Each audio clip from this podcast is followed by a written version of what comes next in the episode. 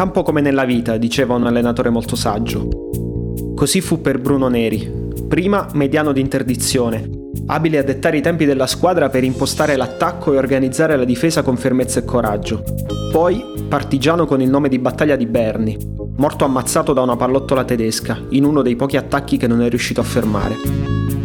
Bruno sul campo di calcio praticamente ci nasce, è giovanissimo quando indossa gli scarpini e varca la linea bianca per la prima volta.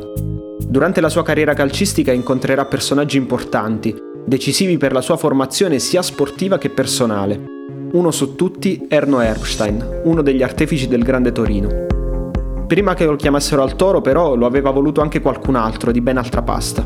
Il marchese Ridolfi, patron della Fiorentina, fascista convinto e attivo. Fu in quegli anni che Bruno si rese protagonista di un gesto, anzi, di un non gesto, che ha pochi eguali. Era il 10 settembre del 1931 e a Firenze si inaugurava lo stadio intitolato allo squadrista Giovanni Berta, l'attuale Artemio Franchi.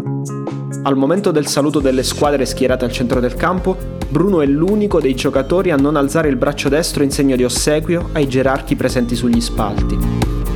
Bruno chiuse la sua attività agonistica al Torino a soli 30 anni, per trasferirsi prima a Milano e poi per fare ritorno nella sua Faenza.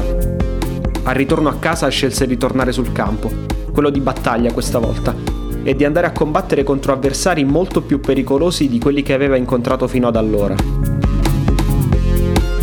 Così il partigiano Berni si muoveva come il mediano Bruno Neri, trasportando materiale, consegnando apparecchi radiofonici e andando in avanscoperta.